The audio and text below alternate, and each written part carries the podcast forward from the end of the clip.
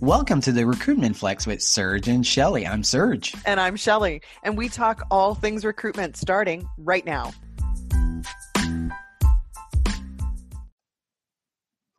Another week, another episode of the Recruitment Flex. I'm Serge and I'm partnered again by my partner in crime, Shelley. How's it going, Shelley?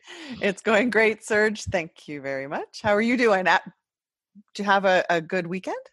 I had a fantastic weekend. You know, uh, Father's Day, living the dream um, with all the young kids around. So it was it was a great uh, it was a great weekend. How about yours? It was great. It was great. I uh, I spoiled my dad, but I'm sure Father's Day is really, I think, extra special for you. Um, you're just yeah. surrounded by women. The twins yeah. are just one. What a day! Hey, what a day! Yep no, it's uh, I get all the love in the world, so I can't yeah. complain. But uh, and I, am sure our our special guest is waiting for us. So how about we introduce yeah, her? You bet. Um, so I have the privilege of introducing Tracey Smith. Uh, Tracey is the president of Numerical Insights. Tracey's also an author of my favorite book, Strategic Workforce Planning. It is one of the easiest to follow and most practical, simple guides to strategic strategic workforce planning. Um, in addition to that, as well, though, Tracey has written thousands of articles and she is seen as one of the leading authorities on HR analytics. Um, and she comes to us from Charlotte, North Carolina. Welcome to the show, Tracey. Thank you very much. It's a pleasure to be here. Awesome. So, Tracy, you know, um, there's there's an, an, awful lot to be said about HR analytics. And it's one of those topics um, I know when you and I met years ago, um, we immediately connected because I just I felt like finally somebody who understands, somebody who can explain this in a real simple way. So, do you know, I wanted to start one of our first questions, or one of the first things that I really wanted you to share with the audience is tell us like what was the moment for you when you realized just how powerful data can be well, for this, I have to take you a few decades back, so back to about 1990. Oh. And back then, I was a mechanical engineer working in the automotive industry. And back then, the design process for engineering was you design a part, you would have to order prototype tooling, which cost $100,000. You'd have to wait six weeks for it to arrive. Then you would test your product, see if it meets the performance. If the answer is no, change your design and loop right back to the start and keep on going. Then I was asked to write a computer program to see can I actually simulate the testing process of that oh. product so I used historical performance data and heat transfer equations to create a program where people could just press run and test their design and in a few seconds it would tell them whether it worked. Oh. So the moment I realized that when you every time they pressed that button and mm. it told them their design didn't work, I was actually saving them $100,000 each time in prototype tooling and 6 weeks of their schedule. And then I just thought that was the coolest thing. Okay. Wow. Yeah. Do you know? I think um, I think you are uh, probably the smartest person I've ever met. well, I mean, I don't think so. Well, pretty close because I that was not what I thought you were going to say at all. But that is amazing. That is yeah. amazing. Tell us a little bit about your journey, how you eventually got into yeah. HR analytics. Yeah. yeah, so I think that is the one thing a lot of people don't realize about me. It's like I do not come from HR. I mm-hmm. come from degrees in applied mathematics and mechanical engineering from the University of Waterloo, uh, an MBA, which actually speciali- specialized in supply chain. Uh, so my career journey was actually 11 years of engineering, followed by um, working in supply chain for a Fortune 500, and then actually transitioning uh, inside FedEx uh, over to HR because they wanted to get more numbers driven inside that function. So it's like, well, hey, do you know something about metrics and, and analytics? It's like, well, certainly. And I actually told them, I said, you know, I, I, I think you have enough data here that I can even predict the workforce that you need. And that predated before, you know, the HR field started talking about the buzzword of strategic workforce planning. So it's like, mm-hmm. you know, it was just numbers, whether it was automotive products or people, uh, it was actually all the same for me. What What was the most interesting thing when you start digging into HR analytics? Like, what what piqued your curiosity initially? Like, anything surprise you? Anything that shocked you? Yeah, it's interesting to me what you can um, determine about certain employee behavior without even asking anybody a single question. Like it comes through in the data. So there's one example I have where um, when I'm working with a client and, and their recruitment team and I'm trying to use their data for the first time, I could actually tell the behavior they had about recording, you know, which step of the recruitment process they were in. I could tell exactly what they were doing by what the data was showing. So I could actually see that they were waiting about three weeks and then recording that somebody goes through the steps like five steps in a day? That's impossible right? So you know they were they were gathering I up the collection of their data and then putting it all in at once because it records real time.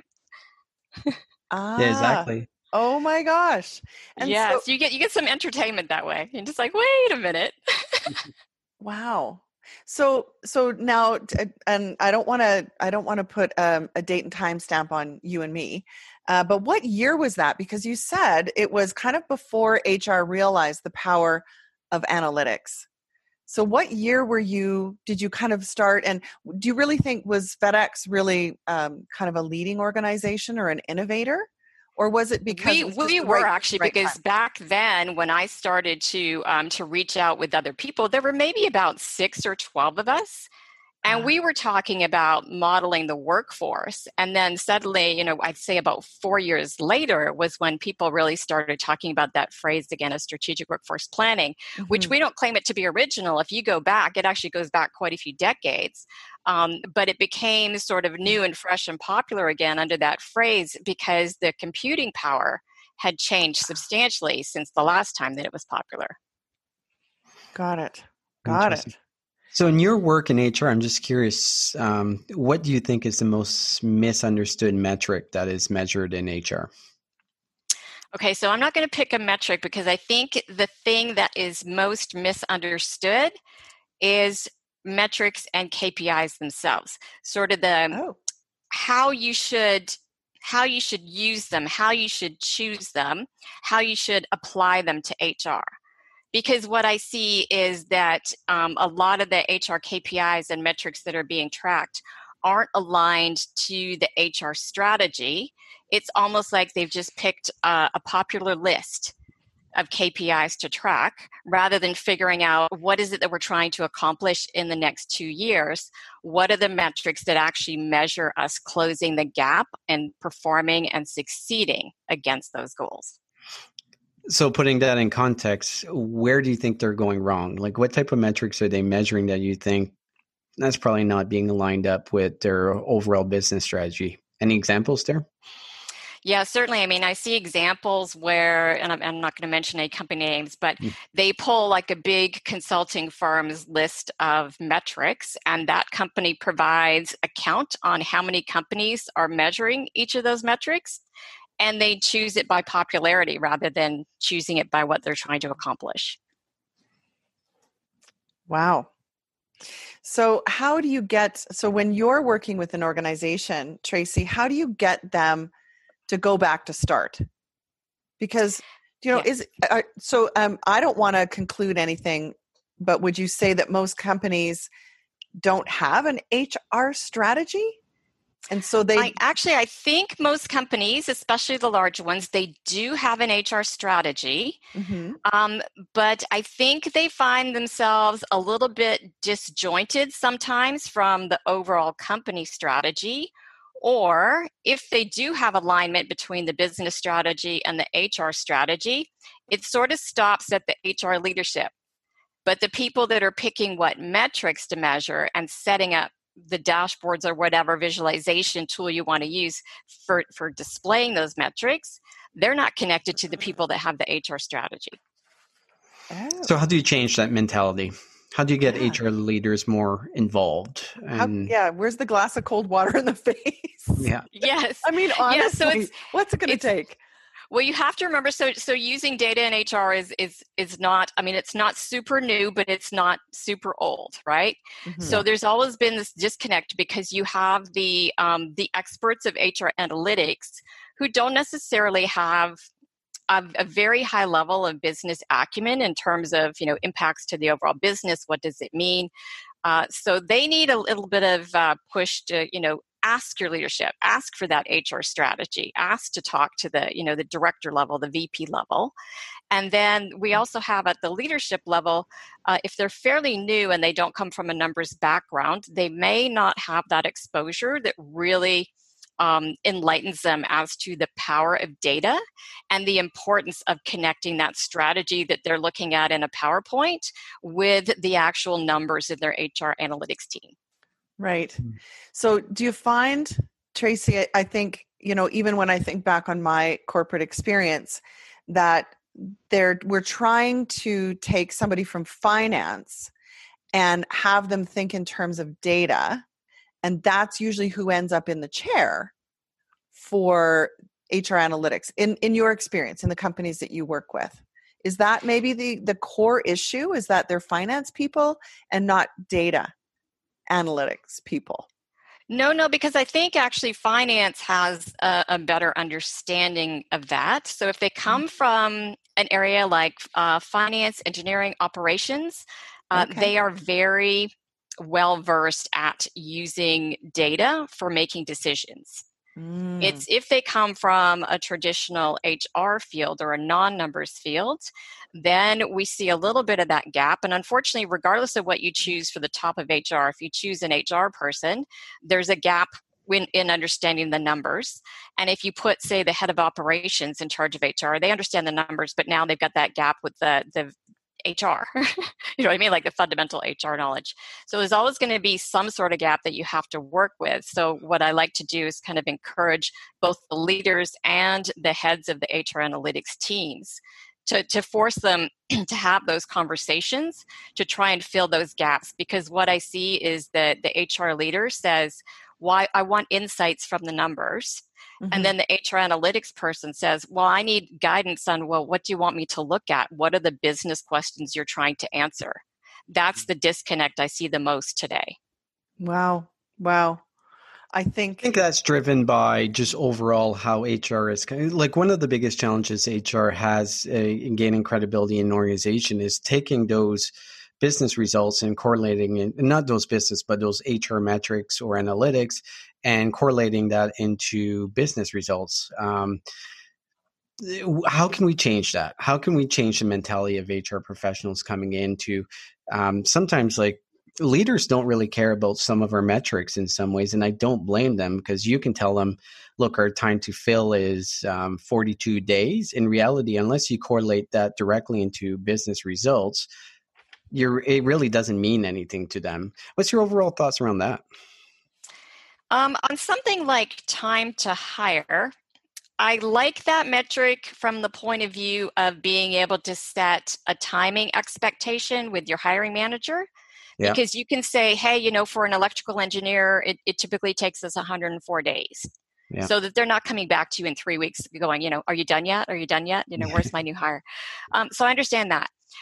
I, if they are going to look at it and measure these steps in the time to hire process because you know there's a lot of steps in that process from the point of view of trying to improve the process so from a continuous improvement point of view looking at which step is actually the bottleneck and can we improve that? If you're mm-hmm. going to do that from the point of view of like a continuous improvement project that's great but if you're not and you're just measuring time to hire, I don't see it going beyond just setting a timing expectation with the hiring manager. Because what I've also seen is that because the overall time to hire metric includes both activities that are conducted in HR and activities that are conducted outside of HR, I do see a few cases where when the time to hire starts to get longer and longer, you get into a little bit of a, a finger pointing game almost. So, who's actually responsible for the lengthening of the time? Mm-hmm. No, interesting. That's so, great point. That is taking a, really, a look at re- point. Taking a look at recruitment metrics, um, and there's there is a lot, and you mentioned a list of okay, what are the top ones? But um, so, say you were a new head of a uh, talent acquisition for a department, what would be the top three metrics that you would look at? So I would look at time to hire, but I wouldn't look at it as an overall number. I would have it segmented by job role. Okay. And the, the ones that I would really um, focus on, and this kind of crosses the line between HR analytics and strategic workforce planning.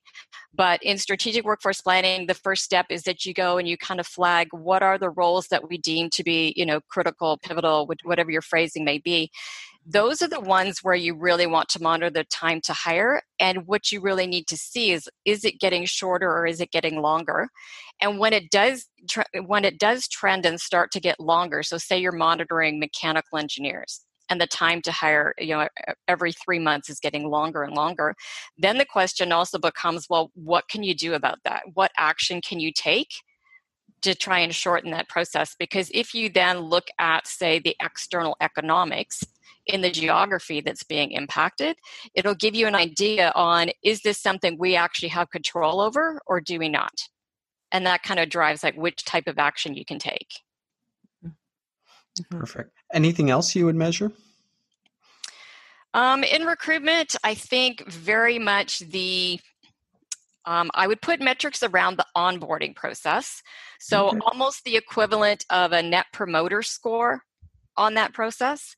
So checking in with the uh, the newly hired employees, I would say like three months, six months, nine months, to see how was their experience coming in because we do have those situations it's a very popular story that an employee shows up and well they don't have a computer they don't have a login they haven't been assigned a cell phone so it's like what how was that and that kind of gives the first impression to the employee about your company. So I would definitely put metrics on the on the onboarding process. I mean, I'm curious on that note because there's um, there's a new metric in recruitment, uh, net hiring score. Basically, you measure from the candidate's experience and the hiring manager, basically 90 days to to get mm-hmm. a score of where they're at. Um, and I think one of the big challenges I have as a practitioner is is measuring quality of hire. Um, so I am testing net hiring scores to see uh, other ways you can do it is like performance reviews. Are they there a year after? And none of it. It seems like um, it's really tough to measure quality of hire. Any any thoughts on quality of hires? How I should take a look at that? Yeah, certainly. So I, I like to keep things simple. I have seen quality of hire metrics that say, you know, take 30% of this metric plus 50% of this one plus 20% mm-hmm. of another metric. Well, you're never going to explain what it means when that metric goes up or down because it has three components to it, right? So I'm not a big fan of that method. I like the simple one where after a certain period of time, so separate the onboarding from from the the hiring manager. So you're already going to measure how the candidate feels from the onboarding process. But then from a quality point of view, I would actually send just like a one or two question survey out to the hiring manager uh, to basically say, um, you know, how how is their performance relative to their peers in that same position right now and mm-hmm. are they at a level that you would expect them to be because you can't um, for a lot of positions there's a longer uh, learning curve right. to get up to speed so you don't necessarily want to judge them at a full level but are they where you expect them to be uh, so you know are you pleased with this hire I love no, it. I, I love. I'm simple. taking copious notes here. Um, yeah. No, it's been it's been one of my biggest challenges for yeah. sure. Quality of hire in every yeah. organization is how you measure it, and I I'm on the same wavelength. I I tried formulas that have three four different components, but then to your point, it's the tough to explain. Yeah, I couldn't explain it. Like when it came to realize it went down twenty points. Is that good? Is that bad? I have no clue.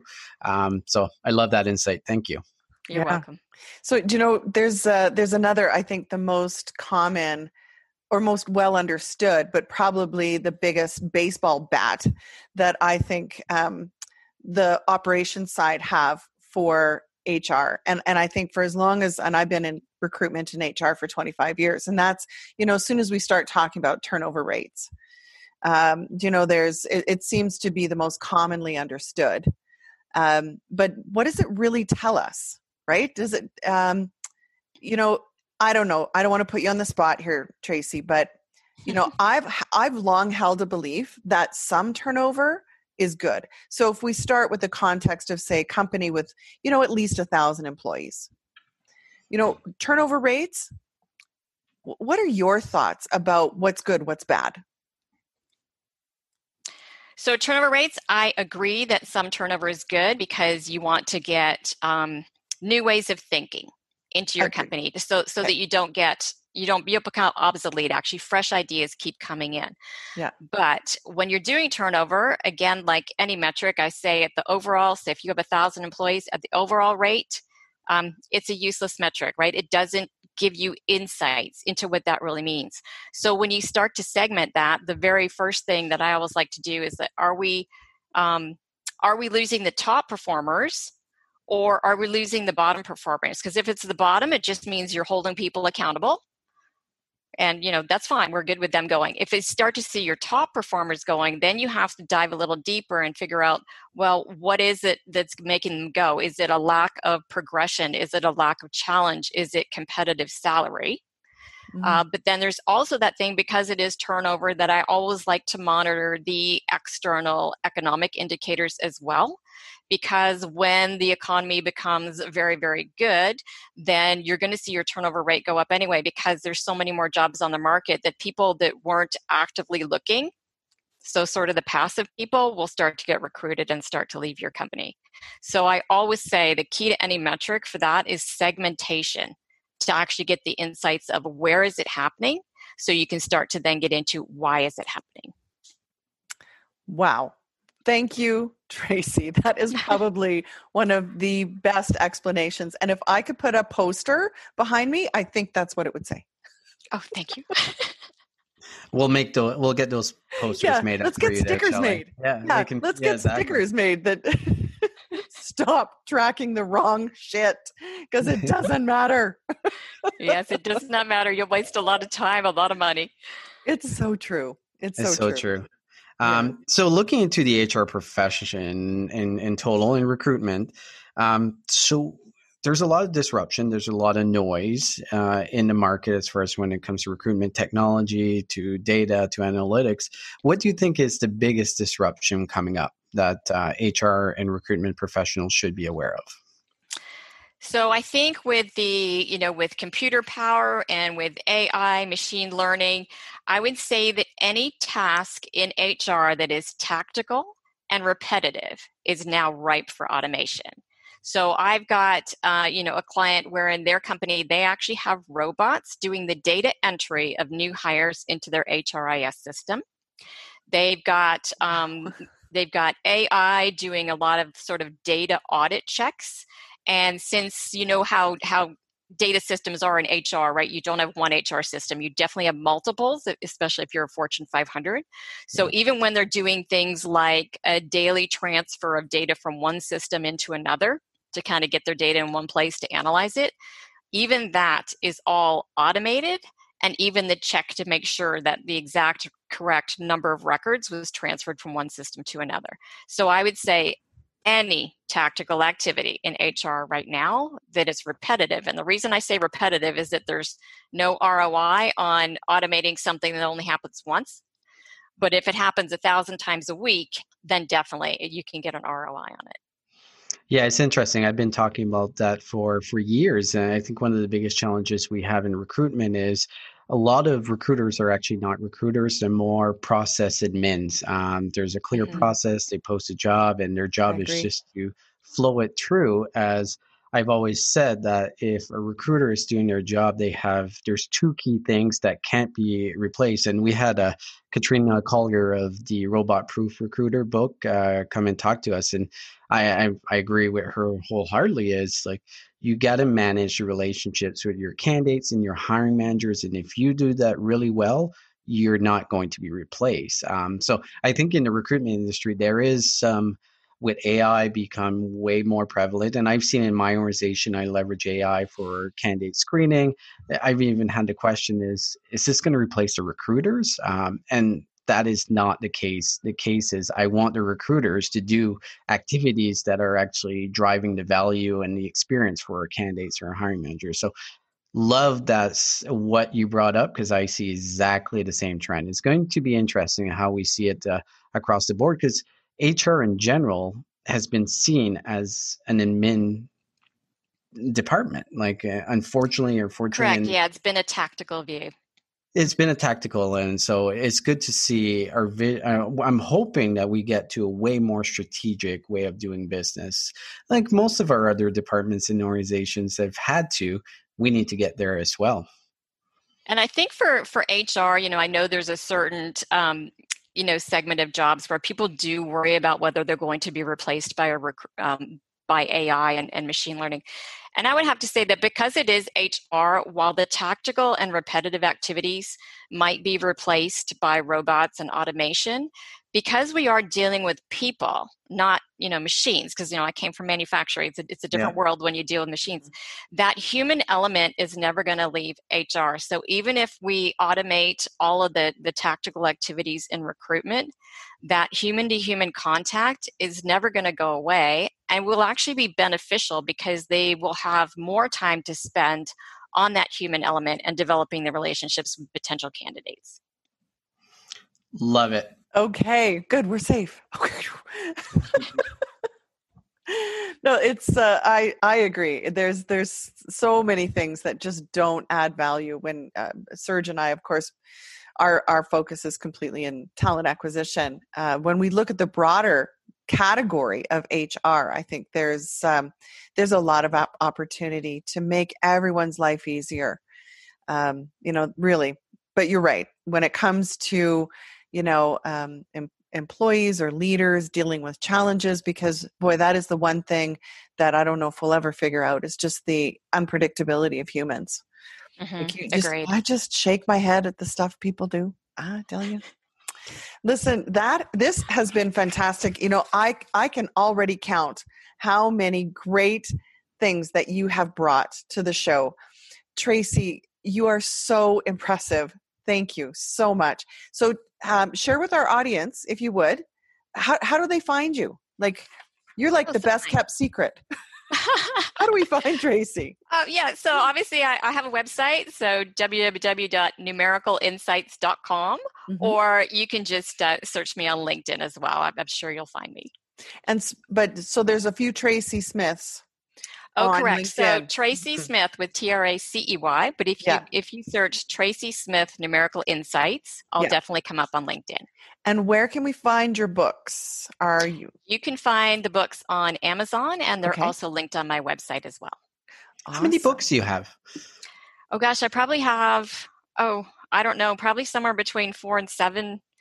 And then um, I have like online courses, and you know, there's all kinds of stuff. Perfect. No well, shortage I, of free learning, I'm sure. Well, I love it. I uh, really appreciate you coming on. I think there's you gave us a lot of insights on on metrics can how they it can be used in HR and talent acquisitions as we move forward with this podcast, we're spending a lot of time on the analytics side. I, we think it's really important. And I think it's really important for us to be uh, quite knowledgeable mm-hmm. so we can share that knowledge with other parts of the business and, and gain credibility, to be honest. Um, so, on that note, again, do go find uh, Tracey. Um, that's the end of this week's episode of the Recruitment Flex. Great. Thank you. Thank you for coming on, Tracey. Thank you for having me. It's a pleasure.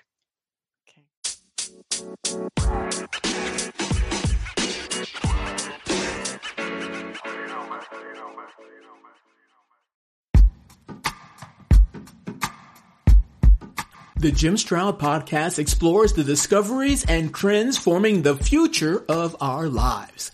Brain to brain communication, robot bosses, microchip implants for workers, and artificial intelligence replacing human workers are all happening now. If you want to know what's happening next, subscribe now to the Jim Stroud Podcast.